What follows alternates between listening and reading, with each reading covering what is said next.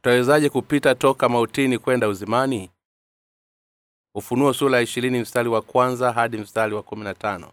Mungu anatueleza kwamba wakati utakapofanya ulimwengu huu kutoweka na kisha kupitia mbingu na nchi mpya basi atamfufua kila mwenye dhambi aliyewahi kuishi hapa duniani na atakayekuwa amelala katika kabuli lake. Aya ya kumi na tatu inasema bahari itawatoa wafu waliokuwemo ndani yake na mauti na kuzimu zitawatoa wafu waliokuwemo ndani yake.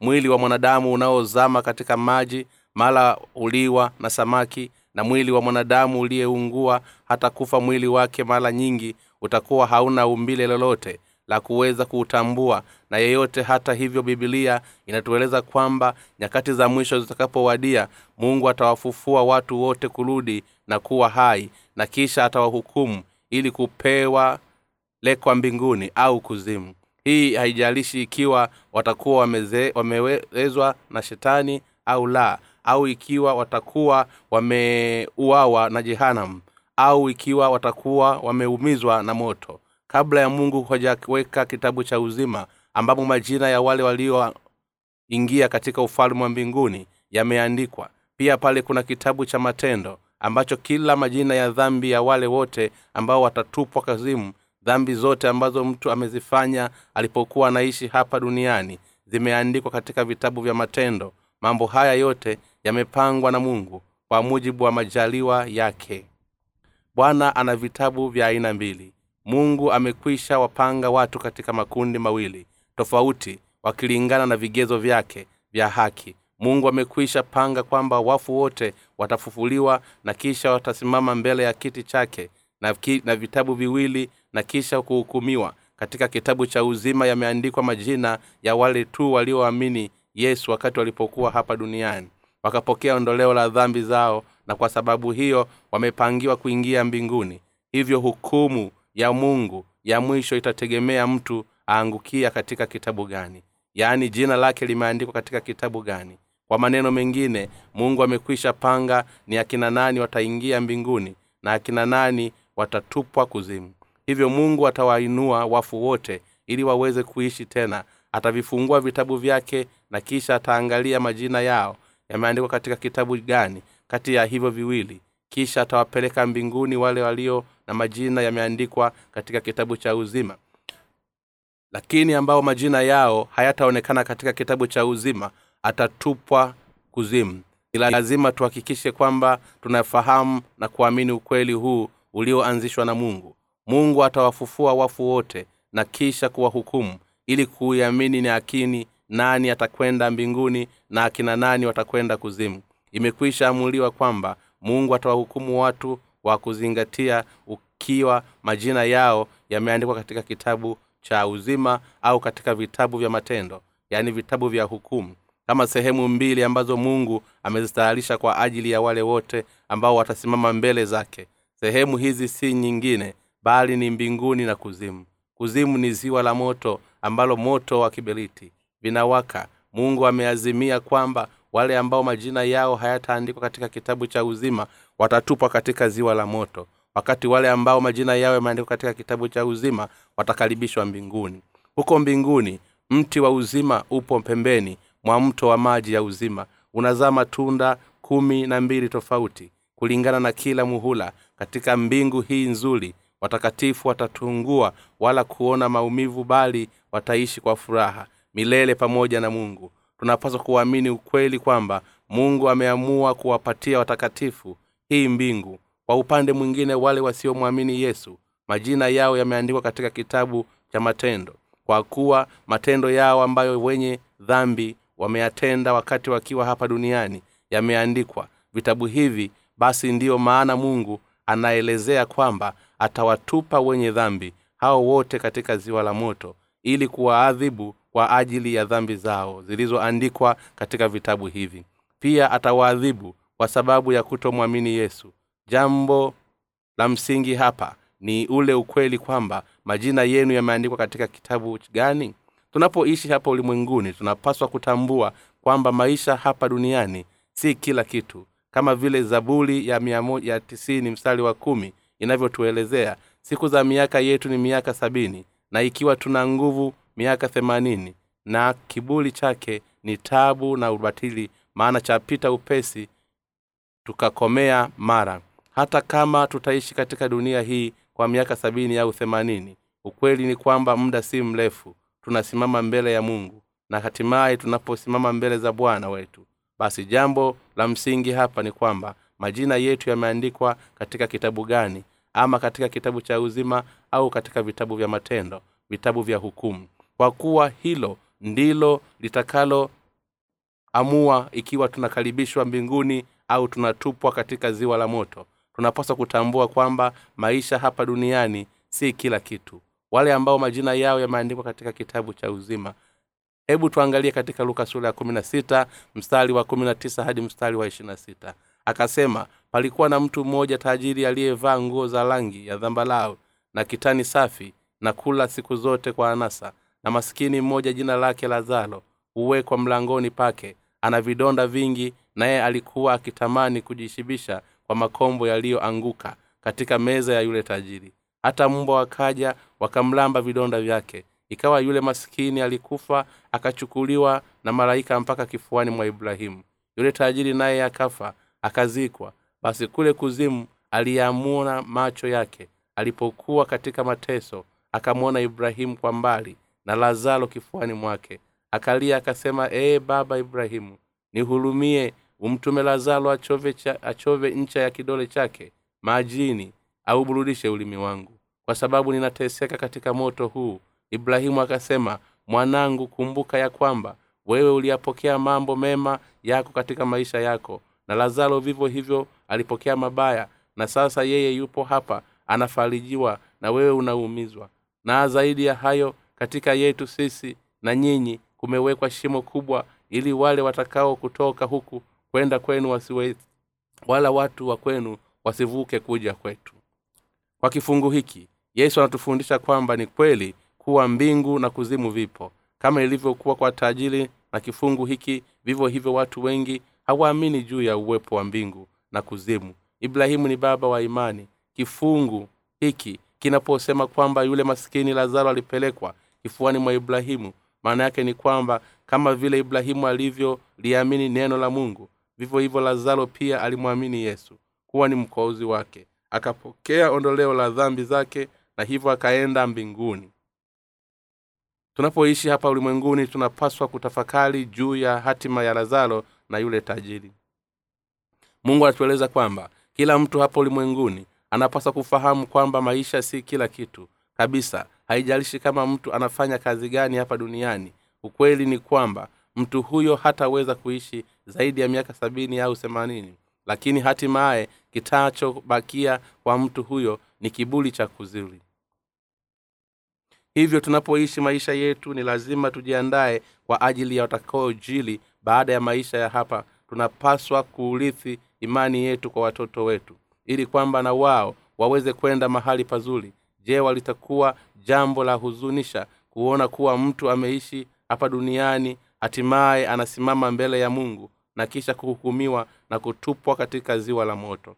Hakuna mtu anayeweza kubadili kile ambacho mungu amekiamua. Yaani kwamba wale ambao majina yao yameandikwa katika vitabu vya matendo watatupwa katika ziwa la moto. Hivyo kuna njia moja ya tu kwetu sisi ili tuweze kulikwepa ziwa la moto. Na njia hiyo ni kuhakikisha kwamba majina yetu yameandikwa katika kitabu cha uzima. Hakuna njia nyingine ya kuweza kulikwepa ziwa la moto zaidi ya majina yetu kuandikwa katika kitabu cha uzima. Sasa majina yetu yanawezaje kuandikwa katika kitabu cha uzima? Kama ambavyo lazaro alivyochukuliwa hadi katika kifua cha ibrahimu vivyo hivyo sisi nasi ni lazima tupokee ondoleo la dhambi zetu kwa kulifahamu na kuliamini tendo la mungu la haki. Walumi sula ya nane mstari wa kumi na nane. Kwa kupitia neno lake ni hapo tu ndipo tunapoweza kuingia mbinguni. Ili majina yetu yaweze kuandikwa katika kitabu cha uzima ni lazima tumwamini yesu. Yesu ni mungu mwenyewe na masihi wetu. Masihi maana yake ni yeye anayewaokoa wale walioanguka katika dhambi. Ni yesu tu ndiye anayeweza kutuokoa sisi ambao kwa sababu ya dhambi tumefungwa ili kuhukumiwa na mungu kisha kutupwa katika ziwa la moto. Ni nani hapa duniani ambaye hawezi kutenda dhambi kabisa mbele za mungu? Na ni nani miongoni mwetu ambaye matendo yake kwa asilimia mia moja ni matakatifu? Hakuna hata mmoja. Tunapaswa kutambua kwamba kwa kuwa sisi sote tuna mapungufu mengi basi ni kweli kwamba hatuwezi kufanya lolote zaidi na kuanguka katika dhambi. Na kwa sababu ya dhambi hizi tumefungwa ili kutupwa katika ziwa la moto. Lakini mungu alimtuma yesu kuja hapa duniani ili kutuokoa. Sisi ambao hatukuweza kufanya lolote zaidi ya kutupwa katika ziwa la moto kwa sababu ya dhambi zetu jina la yesu maana yake ni yeye atakayewaokoa watu wake toka katika dhambi zao. Matayo sura ya kwanza mstari wa ishirina moja. Hivyo tunaweza kuingia mbinguni pale tu tunapoamini katika ukweli kwamba yesu alikuja hapa duniani na akautoa toka katika dhambi zetu zote kwa tendo lake la haki. Ni akina nani watakaotupwa katika ziwa la moto? Ufunuo sura ishirini moja mstari wa nane. Inatueleza juu ya wale ambao watatupwa katika ziwa la moto bali waoga na wasioamini na wachukizao na wauaji na wazinzi na wachawi na hao waabuduo sanamu na waongo. Wote sehemu yao ni katika lile ziwa liwakalo moto na kiberiti hii ndiyo mauti ya pili. Kwanza kabisa bibilia inapotuambia neno waoga inamaanisha akina nani? Hii inamaanisha ni wale wa kristo wa mazoea ambao wameshindwa kupokea ondoleo la dhambi zao kwa kupitia injili ya maji na roho. Na kwa sababu hiyo wanaogopa wanapokuwa mbele za mungu pamoja na kuwa wanamwamini yesu kwa kiasi fulani. Mungu ameamua kwamba watu wa jinsi hiyo watatupwa katika ziwa la moto. Pia mungu ameazimia kwamba wale wasioamini wenye machukizo wauaji wazinzi wachawi waabudu sanamu na waongo wote hao watatupwa kuzimu. Kwa asili kumekuwepo na, na waabudu sanamu wengi sana nchini korea. Hata sasa si ajabu kuona watu wakiabudu sanamu za vitu ambavyo ni uumbaji wa mungu na kisha kutoa maombi kwa sanamu hivyo. Watu wanafanya hivyo kwa sababu ni wajinga na wapumbavu. Mungu anachukia kuona watu wakiabudu vitu visivyo na uhai kana kwamba ni mungu. Mungu alimuumba mwanadamu kwa sura na mfano wake. Mwanzo sura ya kwanza mstari wa ishirina saba mwanadamu pia ndiye msimamizi wa uumbaji wote. Hii ndiyo sababu ni lazima tumwamini mungu kwa kuwa tumeumbwa kwa sura na mfano wa mungu. Basi sisi tunaishi milele kama vile mungu mwenyezi au ulivyoishi milele. Upo ulimwengu wa milele kwa ajili yetu mara baada ya kifo. Hii ndiyo sababu mungu anatueleza kumwabudu yeye aliye mungu wa milele. Nini kitokeacho pale tunaposujudia vitu ambavyo ni muumbaji wa mungu mwenyewe? Tunakuwa tunafanya dhambi au dhidi ya mungu kwa kuwa tutakuwa unafanya kile ambacho mungu anakichukia zaidi yaani kuabudu sanamu. Mwanadamu anaweza kuwa mjinga kiasi hicho na mpumbavu. Tunapaswa kutambua kwamba mungu ameamua kwamba wale walio na imani hii ipotoshwayo watatupwa wote katika ziwa la moto.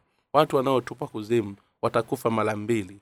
Hivi ndivyo mungu alivyoazimia. Mauti ya kwanza itakuja mwishoni mwa maisha yao yenye shida hapa duniani baada ya kutembea katika ulimwengu uliochoka. Mara nyingi husema kwamba wale wanaoishi na kutembea mwanzoni kwa kutumia miguu minne kisha wakatumia miguu miwili na hatimaye wakatumia miguu mitatu na mwishowe kufa si mingine bali ni wanadamu wenyewe. Baada ya kufa mara moja kwa jinsi hii ya kawaida basi watu watakaposimama mbele ya mungu kama wenye dhambi basi watakabiliana na hukumu yao. Na hii wakati huu ndipo watakapokutana na mauti ya pili mauti ambayo haitakoma bali itadumu milele kwa wao watupwao katika ziwa la moto. Kama wangelikufa katika hili ziwa la moto basi wangekuwa wamewekwa huru toka katika mateso yao hilo ziwa lakini wakiwa katika ziwa hili basi hata kama watatamani kufa kifo kitawakimbia. Kila mtu anatamani kuishi milele ili asiweze kukutana na kifo kamwe. Ukweli ni kuwa uwepo wa mwanadamu ni wa milele kama vile watu wanavyotamani. Hii ndiyo maana wakati mtu anapokufa bibilia haisemi kuwa mtu huyo amekufa bali inasema kuwa mtu huyo amelala. Hivi si sote ni lazima tukwepe mauti ya pili ambayo itatupata katika ziwa la moto. Sisi sote tunapaswa kufahamu tunachopaswa kukifanya ili majina yetu yaweze kuandikwa katika kitabu cha uzima na ili majina yetu yasi, yaweze kuandikwa katika kitabu cha uzima basi tunapaswa kumwamini yesu kiusahihi. Mara nyingi watu wanafikiri kusema kwamba yesu budha confucius na muhamadi wote hao ni watu wa kawaida na kwamba kinachotakiwa ni kuishi ukiwa mtu mwema. Hii ndiyo sababu hawawezi kuelewa na kwa nini tunakazia kwamba wanapopaswa kumwamini yesu peke yake. Lakini mawazo haya ni potofu. Wewe na mimi pamoja na vitu vingine vyote hapa ulimwenguni si chochote zaidi ya uumbaji wa wanadamu. Mbele za mungu lakini tunapoangalia kuzaliwa kwa yesu na yale ambayo yamefanyika alipokuwa hapa duniani basi sisi sote tunaweza kutambua kwamba yesu si mwanadamu wa kawaida kama walivyo hawa wanadamu wengine. Hekima yeye ni mungu mwenyewe ambaye ile kuwaokoa wanadamu alikuwa hapa duniani katika mwili wa mwanadamu akizichukua dhambi zote kwa kupitia ubatizo wake akaipo, akapokea adhabu yote ya dhambi zetu kwa niaba yetu na hivyo akaitimiza kazi yake ya kumkomboa mwanadamu toka dhambini. Kuzaliwa kwake kristo kulikuwa tofauti kabisa na kuzaliwa kwa wanadamu wa kawaida. Watoto wanazaliwa kwa muungano wa mwanaume na mwanamke. Hivi ndivyo kila mtu alivyozaliwa hapa duniani. Lakini yesu alizaliwa kwa bikla ambaye hakuwa na ameujua mwanaume. Yesu ambaye ni mungu mwenyewe alizaliwa hapa duniani katika mwili wa mwanadamu kwa kupitia mwili wa bikla ili kutuokoa wanadamu na ili kulitimiza neno la unabii lililokuwa limenenwa zaidi ya miaka mia saba iliyopita kwa kupitia nabii isaya sura ya saba mstari wa kumi na nne. Na ilipokuwa hapa duniani sio tu kwa alifufua wafu na kuwaponya wagonjwa na waliokuwa wamelemavu bali alizifanya dhambi zote za ulimwengu kutoweka. Mungu bwana aliumba aliyeumba ulimwengu wote. Alikuja hapa duniani na kufanyika kuwa mwanadamu kwa kitambo kifupi alifanya hivyo yote ili kuwaokoa wanadamu toka katika dhambi zao zote. Sababu inayotufanya tumwamini yesu ni ule ukweli kwamba yesu ni mungu mwenyewe. Pili ni kwa sababu yesu alizichukua mbali zambi zetu zote ili kwamba majina yetu yaweze kuandikwa katika kitabu cha uzima na akatufanya sisi kuwa watoto wa mungu tusio na dhambi tunapozaliwa hapa duniani sisi sote ni lazima tufe mara moja. Na baada ya kifo chetu sisi sote ni lazima tuhukumiwe. Lakini yesu alikuja hapa duniani akazichukua dhambi zetu zote katika mwili wake. Kwa ubatizo aliopokea toka kwa yohana alihukumiwa msalabani kwa niaba yetu. Na kwa sababu hiyo ametuwezesha sisi tunaomwamini kuishi pamoja naye milele katika ufalume wake mbinguni na wa milele. Kwa maneno mengine ili aweze kutukomboa toka katika hukumu yetu ya dhambi mungu mwenyewe alitusafisha dhambi zetu. Hii ndiyo sababu tunapaswa kumwamini yesu. Yeye aliyefanyika kuwa mwokozi yeye si mwanadamu wa kawaida kwa kuwa mungu aliwaahidi wanadamu kwamba atawaokoa na kwa kuwa hii kuitimiza ahadi akijua hapa duniani katika mwili wa mwanadamu kwa kupitia mwili wa bikila na kwa kuwa ni kweli kwamba aliwaokoa wote toka katika dhambi zao basi sisi sote ni lazima tumwamini yesu ambaye ni mungu mwenyewe. Tunapomwamini yesu kiusahihi majina yetu yanaandikwa katika kitabu cha uzima. Mungu alitueleza kwamba mtu anapoweza kuona na kuingia katika ufalume wa mbinguni ikiwa itakuwa amezaliwa tena upya kwa maji na kwa roho. Sisi sote ni lazima tumwamini yesu. Yesu aliyefanyika kuwa njia ya mbinguni. Sasa ni lazima tufahamu jinsi yesu alivyozifanya dhambi zetu zote kutoweka. Baada ya kuja hapa duniani yesu alibatizwa na yohana katika mto yorodani matayo sula ya tatu mstari wa kumi na tatu hadi mstari wa kumi na saba. Yesu aliupokea ubatizo wake toka kwa yohana ili aweze kuzichukua katika mwili wake dhambi zote za wanadamu zikiwemo dhambi zako na zangu kwa kupitia mikono ya yohana mbatizaji ambaye ni mwakilishi wa wanadamu. Basi kila dhambi ya mwanadamu ilipitishwa kwake yesu hivyo baada ya kuzichukua dhambi za ulimwengu katika mwili wake kwa kupitia yohana yesu alimwaga damu yake msalabani na kufa juu yake. Kishi siku ya tatu alifufuka toka kwa wafu. Bwana wetu ameahidi kwamba yeyote anayemwamini atapokea uzima wa milele. Mungu ameazimia kwamba yeyote aliyeamini katika ukweli kwamba yesu alizichukua dhambi zake zote katika mwili wake na kisha akapokea adhabu kwa ajili ya dhambi hizi msalabani basi mtu huyo hawezi kutupwa katika ziwa la moto na badala yake jina lake litaandikwa katika kitabu cha uzima. Katika yohana sura ya kumi na nne mstari wa sita yesu anasema mimi ndimi njia na kweli na uzima. Mtu haji kwa baba ila kwa njia ya mimi. Wanadamu ni lazima wamwamini yesu ambaye amefanyika kuwa njia ya kweli kwa mbinguni. Yeye yesu ni mwokozi wetu. Yesu ni mungu wetu yesu ndiye ukweli halisi hapa ulimwenguni na yesu ndiye bwana wa uzima. Sisi sote ni lazima tumwamini yesu ili kuhakikisha kwamba majina yetu yanaandikwa katika kitabu cha uzima na kwamba tutakaribishwa kuingia katika ufalume wa mbinguni. Kwa kuwa yesu alizichukua katika mwili wake dhambi zote katika mwili wake kwa kuupokea ubatizo toka yohana mbatizaji katika mto yorodani basi tunapaswa kumwamini yesu yeye aliyefanyika kuwa mwokozi wa upatanisho. Mimi na wewe tunaweza sasa kuingia mbinguni kwa, ku, kwa kuwa yesu amekamilisha uokovu wetu kwa kusulubiwa na kwa kuimwaga damu yake msalabani kama adhabu kwa ajili ya dhambi zetu. Yesu amekwisha amua ni nani atakayetupwa katika ziwa la moto. Wale wasioamini na waoga watatupwa wote katika ziwa la moto. Wale wasioamini siyo tu kwamba watatupwa katika ziwa la moto kwa sababu ya kutokuamini kwao. Ukweli ni kuwa hata watoto wao na ukoo wao utakaofuata utatupwa pia katika ziwa la moto. Ili mtu aweze kufikiria haki njema ya kiroho na kimwili mtu huyo anapaswa kumwamini yesu. Vipi kama yesu asingeupokea ubatizo wake? Ni mungu pekee anayetoa baraka au laana kwa kila mwanadamu. Hii ndiyo sababu tunapaswa kumwamini mungu unafahamu ni maisha mangapi na ya watu ambao ni ya kuhuzunisha na tabu na kwamba ni kwa nini mataifa ya dunia hii yanaanguka. Hii ni kwa sababu mungu alisema kwamba awalaani wale wanaochukia na kuabudu sanamu kwa vizazi vitatu hata vinne vinavyofuata. Lakini mimi lakini pia alisema kwamba atawabariki kwa vizazi elfu wale wanaomtumikia na kumpenda mungu na kuzishika amri zake kutoka sura ya ishirini mstari wa tano hadi wa sita. Hii haimaanishi kwamba ukiwa mtu umwamini yesu kwa kiasi fulani basi atabarikiwa kila masharti. Mtu anapaswa kumwamini yesu hali akiwa na ufahamu sahihi kumuhusu yesu. Kwa maneno mengine ikiwa watu wanaamini kwamba yesu ni mungu mwenyewe aliyekuja hapa duniani na kwa alizisafisha dhambi zao zote kwa kuchukua dhambi hizo katika mwili wake kwa ubatizo wake na kwamba amefanyika kuwa mwokozi wao wa kweli kwa kusulubiwa kwa niaba yao. Yaani kwa kifupi kama wanadamu kwamba yesu ni mungu wao na mwokozi wao basi mungu alisema kwamba atawabariki watu wanaoamini hivi kwa vizazi elfu vitakavyofuata.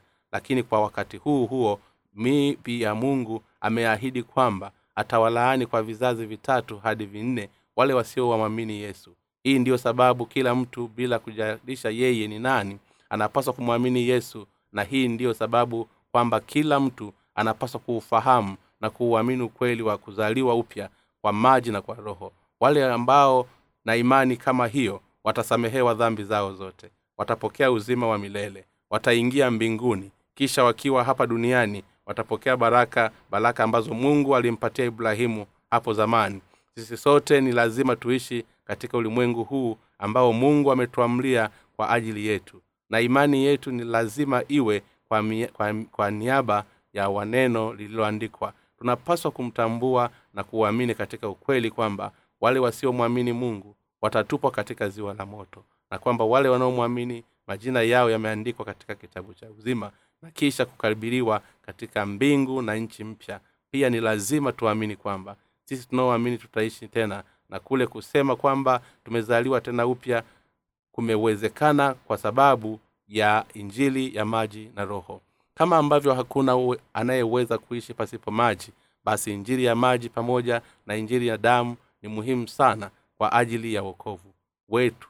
Wakati yesu alipobatizwa alizichukua dhambi zetu zote katika mwili wake naye alizamishwa katika maji na kisha akachomoa toka katika maji. Hii ilimaanisha kifo chake msalabani na ufufuo wake. Kwa maneno mengine bwana wetu alihukumiwa kwa ajili ya dhambi zetu zote kwa niaba yetu. Na kile kitendo cha bwana kutokeza kwenye maji kunamaanisha ufufuo wake. Hii pia inamaanisha ufufuo wetu. Yaani kwetu sisi tunaoamini. Tunaamini kwa undani kwamba yesu alizichukua dhambi zetu katika mwili wake. Kwa ubatizo wake kama yesu angeliupokea ubatizo wake nini kingelitokea kwetu kisingelikuwa na njia ya sisi kulikwepa ziwa la moto. Kama ambavyo pasipokuwa mvua hakuna mtu yoyote anayeweza kuishi katika ulimwengu huu basi sivyo vivyo sayari hii ya dunia ipo. Kwa sababu ya uwepo wa maji vivyo hivyo ubatizo wa yesu ni wa muhimu sana kwetu sisi. Pia kifo chake msalabani ni cha muhimu sana kwa kuwa hii inamaanisha kwamba yesu alihukumiwa kwa ajili ya dhambi zetu. Ikiwa tunataka kukombolewa toka katika laana ya mungu na hukumu basi tunapaswa kumwamini yesu kikamilifu. Na ikiwa tunataka kusafishwa dhambi zetu basi tunapaswa kuamini kwamba dhambi zetu zote zilipitishwa kwenda kwa yesu wakati alipobatizwa. Imani ya kikristo si imani ya dini inayofanya watu kutetemeka kwa hofu. Kila mtu ni lazima mwamini yesu wale waliozaliwa tena upya ni lazima waje katika kanisa lililozaliwa tena upya ili waweze kulisikiliza neno na kujengwa na katika imani. Baadhi ya watu wanaamini kwamba mtu anapaswa kumwamini yesu na kisha kutenda matendo mema ili aweze kuokolewa na kupokea baraka lakini haya ni madai ya kitapeli ya uwaongo. Ni kweli kwamba tunapopaswa kuishi katika ukristo ni vyema hali tukitenda matendo mema lakini kwa mujibu wa tatizo letu la msingi kuhusiana na uokovu asili yetu ni wenye uovu sana kiasi kuwa hakuna hata mtu mmoja anayeweza kuishi kwa asilimia mia akiwa mkamilifu. Hii ndiyo sababu wale wanaodai kama mtu anapaswa kuokolewa kwa kupitia matendo mema ni waongo na hawaifahamu injili ya maji na roho. Ni kwa sababu hiyo wanadanganya watu. Tutambue kwamba kimsingi tumefungwa ili kutenda dhambi na tunapotafakari ubatizo ambao yesu kristo aliupokea pamoja na msalaba alioubeba kwa ajili yetu toka katika neno la mungu lililoandikwa na tunapoyapokea mambo haya yote basi ni hapo tu ndipo tunapoweza kuwa wenye haki ambayo mioyo yao haina dhambi na kisha tunastahilimishwa kuingia mbinguni kabla ya roho mtakatifu kukaa ndani yetu. Na kutuongoza ukweli ni kuwa hakuna hata mtu mmoja anayeweza kuwa mwema hata kama atajaribu kiasi gani. Mungu alituokoa kwa kuzifanya dhambi zetu zote kutoweka badala ya kutupa katika uzima la moto linalowaka milele. Mungu anayeandika majina yetu katika kitabu cha uzima ametupatia mbingu na nchi mpya na kama vile bibi harusi alivyojipanga kwa ajili ya bwana harusi mungu ametupatia nasi nyumba nzuri zaidi bustani na maua mazuri pia mungu atayaona magonjwa yote toka kwetu naye ataishi pamoja nasi milele katika ufalume wake.